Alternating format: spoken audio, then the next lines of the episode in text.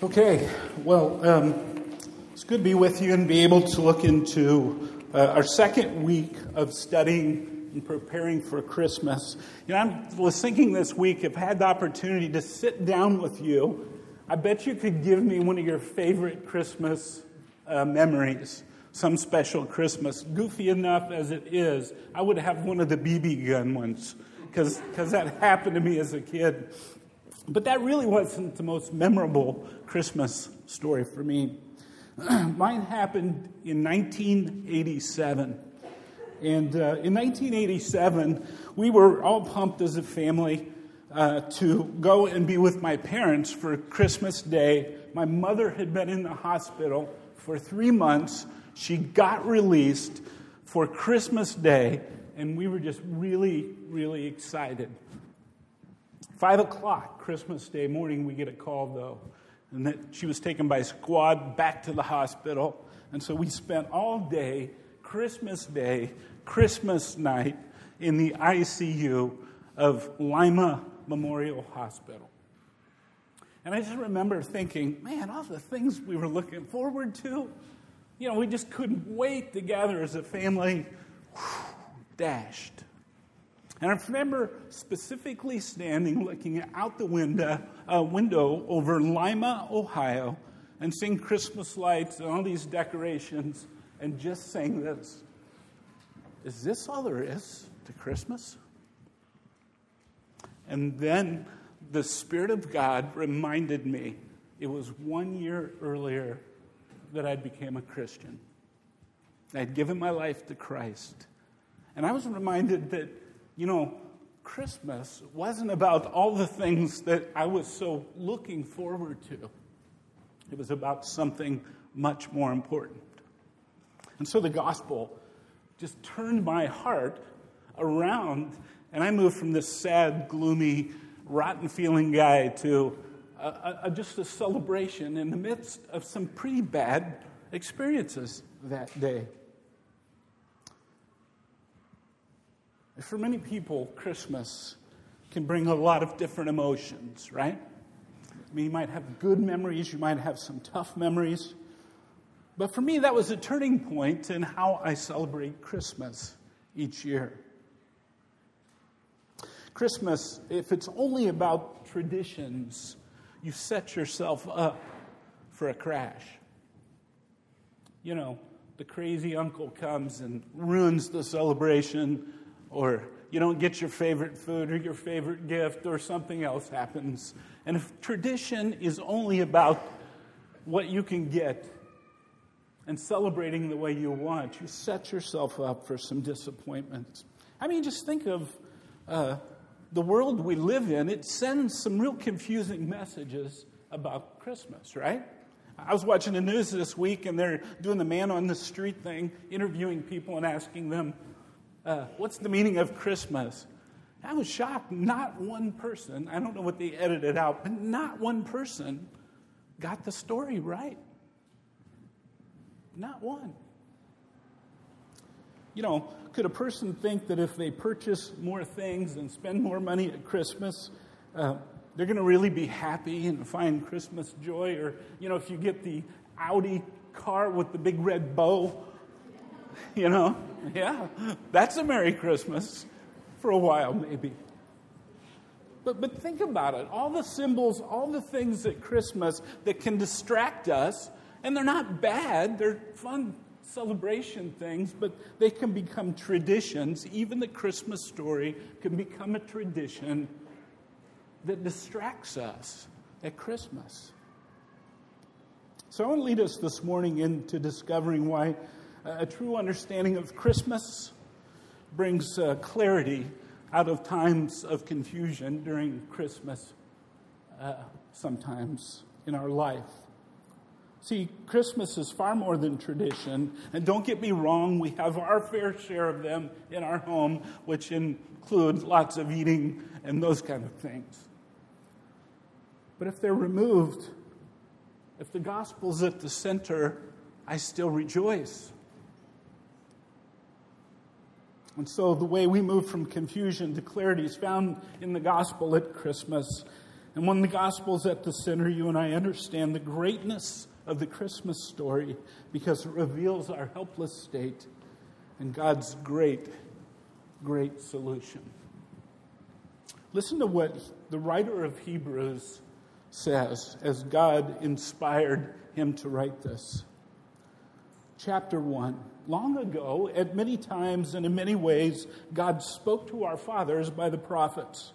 But in these last days, he has spoken to us by his Son, whom he appointed the heir of all things, through whom he also created the world. He is the radiance of the glory of God and the exact imprint of his nature. Traditions are nice, but Jesus has to remain at the center of our Christmas celebration, just like we're reminded in Hebrews chapter 1. So, in our passage this week, if uh, we're not careful, it could be full of some pretty confusing pieces, which we'll read in a moment. I, I mean, I doubt that you or I could have dreamed up a way for the Savior of the world to come the way it happened, right? I, I doubt you could have thought this one up on your own. I couldn't have. The Savior, the King, will come to the world through an obscure couple in an obscure place in a really strange way. And so the real issue for us today is who is this Jesus that we sing about at Christmas? You see, you must get Jesus right, or you're going to get all the Christmas story wrong. Let me say it again. You must get Jesus right, or you will get all of the Christmas story wrong. And so, for generations, man has wrestled and battled to try and limit this description of who Jesus is. Uh, we have said uh, or read that people say he's simply a good person, he is simply a prophet,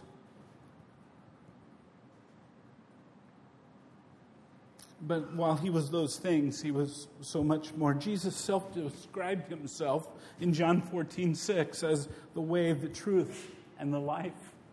And in 1 Timothy 2, 6, we read that there's one God, one mediator between God and men, the man Christ Jesus, who gave himself as a ransom for all, which is the testimony given at the proper time. So today we're going to be looking at Matthew 1 18 through 25. If you want to open there in your Bibles or look on your iPhones or iPads or whatever you have to read along, we'll go there in a moment. But it picks up on the verses that uh, were read last week, looking at the lineage of Jesus. By the way, I'm so glad Ronnie took that week. I couldn't have gotten half the names right. But central to the Christian story we're going to learn this morning is the virgin conception of Jesus, which is confusing, right? It probably brings some questions to mind for you. And, and throughout history, and even in our modern day, men dispute or deny the conception of Jesus by the Holy Spirit. For anyone who does not understand the gospel, this is pretty much understandable because they're blinded to understanding the truth. But the key this morning that I want you to kind of take note of is this if you remove the virgin conception of Jesus, you remove the hope of the gospel. And you're left with more confusion. And so the virgin conception brings clarity in the midst of confusion. If you remove the virgin conception, you deny the inerrancy of Scripture. You, you remove the virgin conception, you have an incomplete Bible and you have an incomplete gospel. And you have a history of Christianity that is wrong, and we still wait for a Savior. The early church fathers thought this was so important to stress that some of the creeds, if you're familiar with them, the Nicene and the Apostles' Creed, were determined and intentional about saying that Jesus was conceived of the Holy Spirit, born of the Virgin Mary. They wanted clarity. They wanted us to have certainty. And so every passage of Scripture is directly connected to the gospel. And as we read the passage today, it's the gospel that it's at the center. It's the foundation, and the virgin conception is the central piece for us this morning. You must stop for a minute, though, and think. There are a lot of debates, you will say, during Christmas. You know, businesses and people uh, remove saying Merry Christmas, and we're tempted or challenged to make sure we kind of set the Christmas piece aside. And I understand that. They want to make money, they don't want to offend people. I don't want to get on my high horse because there's red cups and they don't say Merry Christmas. I don't really care about that. I would expect someone who's not professing to be a Christian to say Merry Christmas.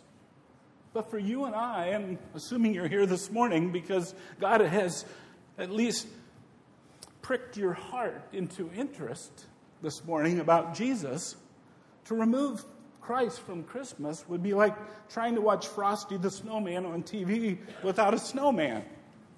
Think about it, right? There's no storyline. You could even sing the song, blank, blank, the blank was a happy, jolly soul. What? It wouldn't make sense. So, our passage this morning, Matthew chapter 1, verses 18 through 25. Read along with me if you would, please.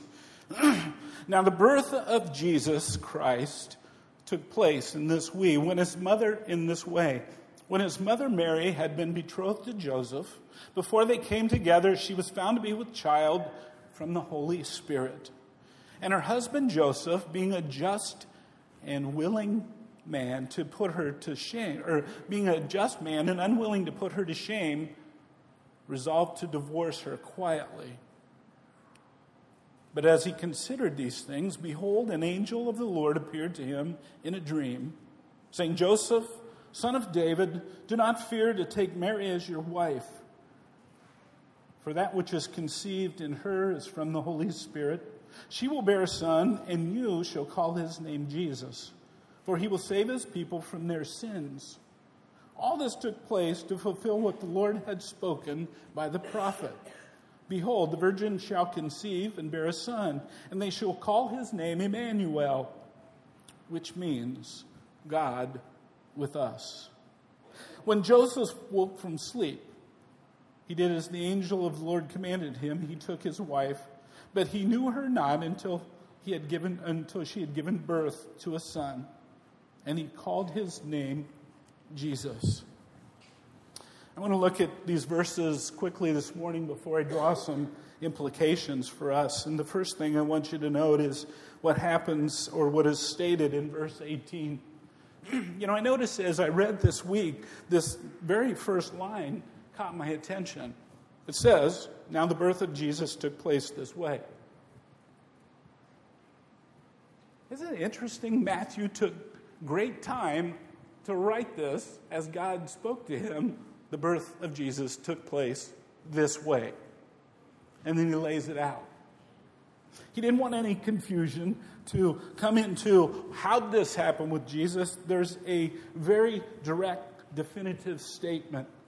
Matthew, writing primarily to Jewish believers, says, Here's how Jesus comes into the world. And so this morning, for you and I who believe the Bible is inerrant, which it is, you don't need to read and question the verses that come much, do we? He said, here's how it happens. And then, in connection with that as well, uh, we see the reason for the Christmas story and the virgin conception laid out in the verses that would follow. I want you to notice who would be born and the reason he came. The name Jesus is used. This is how the birth of Jesus took place. Jesus, meaning Jehovah, God, is salvation. That's the meaning of the name. Christ means the anointed one, the Messiah. So we have the proclamation of Jesus, and then we will see the reason for his coming. Before that, though, we read of uh, this young couple who was betrothed, a strange word for us today. In those days, marriage was kind of a three step process. You had the engagement, which was arranged by parents. Then they were betrothed, which was a legal binding agreement, which meant that in order for that to even be broken, there would have to be a divorce legally, even though they did not live together and did not stay together until they were uh, married. And so you've got uh, this couple that's betrothed, and uh, she finds out she's pregnant. And an angel tells her so. Strange, right? And then you're the father, Joseph, who's told that your betrothed wife is pregnant. And you got to think, what? This guy cheated on me, right? Is not right. And so he says he's a just man and unwilling to put her to shame. He decides he will divorce her. But then an angel shows up in his life and says, Don't fear, this child is from God. And it happened through the Holy Spirit. Guys, that's a strange story, right? I mean, if you're Joseph, if you're Mary, the questions abound through this. But I want you to notice both of their actions. Here's two young people that were betrothed, that were not royalty, that were not famous or chosen by God because they were uh, of some kind of status. But they believed when God told them to do something. Joseph believes an angel, Mary believes an angel. There's faith and belief in how they lived and reacted. And so there's affirmation for you and I in this story, even looking at their life of how they believed and followed God. And then a little bit further in verse 23, we have this Behold, the virgin shall conceive and bear a son, and they shall call his name Emmanuel.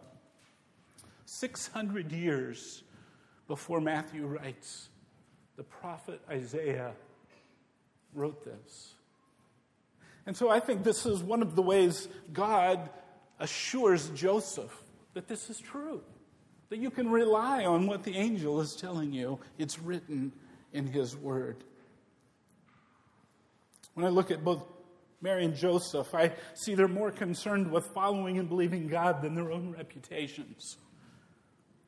So they're faithful and obedient, and they believe. And what an example for us. So, to move from confusion to clarity, though, how are we going to answer some of these questions that you might have? And what's this story teach us about God and the gospel? Why did God bring about salvation this way? Was it really necessary to do it the way God did? Well, again, look closely as we look at verse 18, verse 21, and verse 23. The names that are used directly connect to salvation. Jesus Christ, the anointed one, Son of God, who is the Messiah. God is salvation. Jesus, in verse 21, unknown, meaning Jehovah is salvation because he will save his people from their sins. God alone is the one that can bring salvation. Verse 23, Emmanuel, God with us. Why would God decide to enter the creation which he created intimately connect with people who have rebelled and at most times have no interest in Him at all. To live as one of us, setting aside His right to live in perfect harmony with the Trinity, to become man, to live as a person who had no earthly benefits, and to eventually die the most cruel death possible. That's the question, isn't it? Why? Why would God do that? I mean, why would God choose two people in this remote area of the world to be the most famous parents in the world? Why would the Son of God enter the world this way? I mean, at first thought, you have to be saying, couldn't you come up with a better way than this, God? You, you know how I have to explain this to people in my world? God entered our world because of man's sin. He knew this was the only way to restore man to himself and deal with man's sin. That's the reason. God knows that we need a Savior because our problem is a sin problem. He says it in verse 21. Call him Jesus, for he will save his people from their what? sin. As always, this is all about the gospel man's separation from God because we sin by nature and by choice means that God intentionally took action to remedy the problem of sin against God's righteousness and holiness. Plain and simple. We need a Savior because we have a sin problem. The virgin conception is all about God's activity on our behalf to deal with our sin, and in doing so, He gets the glory.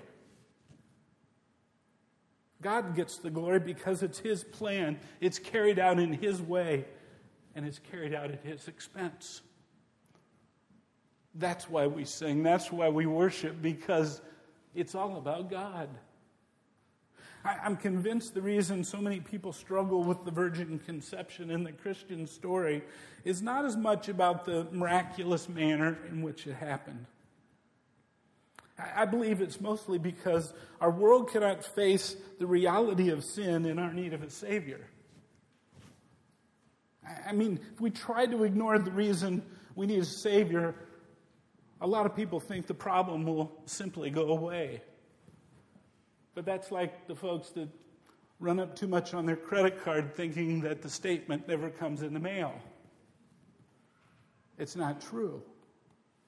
Here's what I mean. If we think that man is good and in no need of a Savior, why would Christmas be such a big deal? But, but maybe I just lay out for you this morning that outside of Christianity, we're taught that man is good. I mean, we're all good at heart, and if that's true, there's really no need of a Savior, right? But, but how can that possibly be true? I mean, I mean, look around the world we live in, watch the news, read the internet. I mean, there's terrorism, there's death, there's murder, there's crime, there's pain and heartache, and that doesn't come from people that are good. And so, where did the evil come from? Why do we need a Savior? Because man has a sin problem. The world is broken because of sin. You and I are broken because of sin. And we in our world needs a Savior. Listen to what Isaiah writes in 59 2. But your iniquities or sin have made a separation between you and your God, and your sins have hidden his face from you so that he does not hear. Sin has separated man and God. We need a Savior because there's a separation between God and man. And Romans 6:23 says the wages of this sin is death. So sin brings spiritual death and physical death. We are in need of a savior. Ah, but God knew that, didn't he? didn't surprise him. And so, the answer by God this morning that we read is He becomes man to save and restore a broken world. Thus, the Christmas story is told, and we get clarity out of confusion. You have to connect the Christmas story to the gospel this Christmas. God, who is just, will justify man through Jesus. This is what we celebrate. The virgin conception shows that God alone is able to save. God can do what man is unable to do to reconcile this broken relationship with God because of sin. In order to make man acceptable to God without violating God's justice and God's righteousness and God's holiness, he must become man Emmanuel, God with us. The virgin conception is all about the gospel. So, why did God do it this way? Because it was the only way. In order for Christ or God to save us, there had to be a Messiah. And Jesus must become the God man, 100% God, 100% divine. This is the only way our sin could be dealt with without violating the character and person of God. The only way for sinlessness to happen was for God to become man. Romans 8, 3 and 4. For God has done what the law weakened by the flesh, could not do. By sending his own Son in the likeness of sinful flesh, and for sin, he condemned sin in the flesh in order that the righteous requirement of the law might be fulfilled. And I loved our scripture reading this morning. Ronnie and I didn't even talk about this. I have 2 Corinthians 5:21 of the one of the key verses as we think about the virgin conception in the Christmas story. For our sake he made him, meaning Jesus, to be sin who knew no sin, so that in him we might become the righteousness of God. The doctrine of the virgin conception is a reminder to you and I that our salvation is supernatural. It is God ordained and God carried out. It reminds us that we're unable to earn our salvation by some type of good work or by earning God's favor through our own merit, but that salvation is from God only. Folks, if we could do it, Jesus would have never needed to come. The virgin conception should remind us of God's love and grace. You and I have been favored by God so that He acted on your behalf and mine. The virgin conception is proof of Jesus' divinity. If Jesus was born of a human mother and father, he could not be sinless, and, we would, and he would not be God. No man and wife could bear a child who was God without God's intervention. Scripture tells us of Jesus' divinity. John chapter 1 verse 14, the word became flesh and dwelt among us and we have seen his glory, the glory of the only son of the Father, full of grace and truth. Colossians 2 9, for in him the fullness of deity dwells bodily. And the virgin conception also means that Jesus was fully human. He had a human mother, but not a human father. He would be born in the same way all humans are born, but not conceived the same way humans are conceived. Hebrews 2:17 says, "Therefore he had to be made like his brothers in every respect, so that he might become a merciful and faithful high priest in the service of God to make propitiation for the sins of the people." The virgin conception affirms Jesus' humanity, full humanity, but a sinless human that Jesus was. Therefore, he alone could be the sacrifice for the sin of others. If he had sinned, he would have needed a Savior himself. So, what are the implications of all this? Well, a couple that I want us to take note of. One is it's too easy to sit and to read this Christmas story as a tradition. And if you don't connect it to the gospel, it simply becomes one of those things you do every year and you miss the meaning. First implication is this if the virgin conception is not true, the gospel has no hope because Jesus is not the Christ. And we have no Savior, and you and I are still lost in our sin. We're hopeless all those writings of history that tell us about what happened at Christmas would be a lie. Our scripture would be a lie. What would you trust? Because the virgin conception is true, Jesus is divine and worthy of our worship and our devotion. We rightfully worship him at Christmas. It should drive us into a fullness of worship as we sing the songs we sing, as we read the scriptures we read, because Jesus is worthy of our worship. Third, because Jesus has entered our world, there's absolutely nothing else to be done to reconcile man to God. You may rest in your salvation, and therefore, that resting, you will enjoy peace and joy and contentment in your life because there's nothing else to be done to reconcile you to God. Fourth, because of the Christmas story, God has declared your worth in His eyes. He has therefore reached out to sinful people and offered forgiveness which will give us rest for our soul. It should deepen our love and worship of God at Christmas when we understand this. Fifth, the virgin confession or conception and the humanity of Jesus means he showed us what being a human was supposed to look like.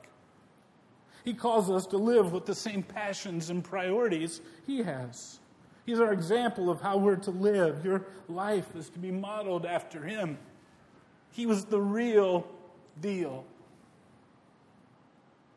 We can trust God and his word is another implication. There are over 61 major prophecies fulfilled in Jesus. Our faith is certain and sure. You must get Jesus right, or you get it all wrong at Christmas. And the Christmas story brings clarity to our lives, it brings clarity to our worship, and, folks, it brings clarity to our future. We live in faith, not in fear. John 20, 31 is what I want to close with. But these are written so that you may believe that Jesus is the Christ, the Son of God, and that by believing you may have life in his name. John 20, 31, again. But these are written so that you may believe that Jesus is the Christ, the Son of God, and that by believing you will have life in his name.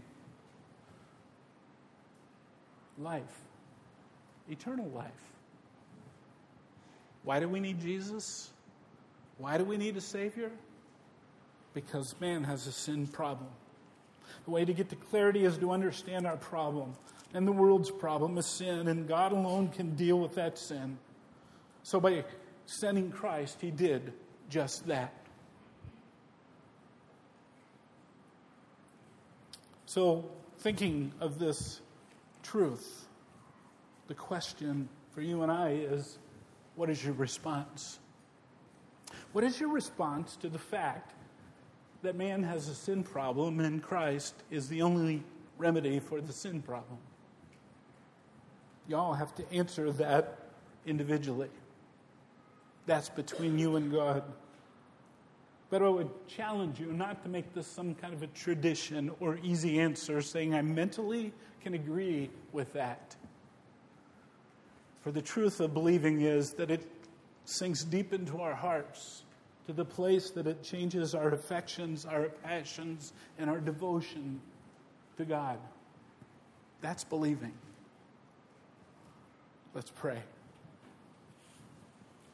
Father,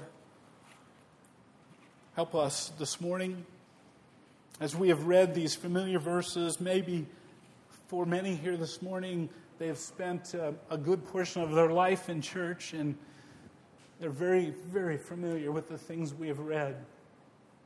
But might you help us and protect us from making them some kind of a, tra- a traditional thing we do and moving them deep into our heart of understanding the reason you sent Christ was because of our sin problem. May that move us in the way we worship this Christmas season. May that move us in the way we live our life. May that move us to live life not in fear, but in faith.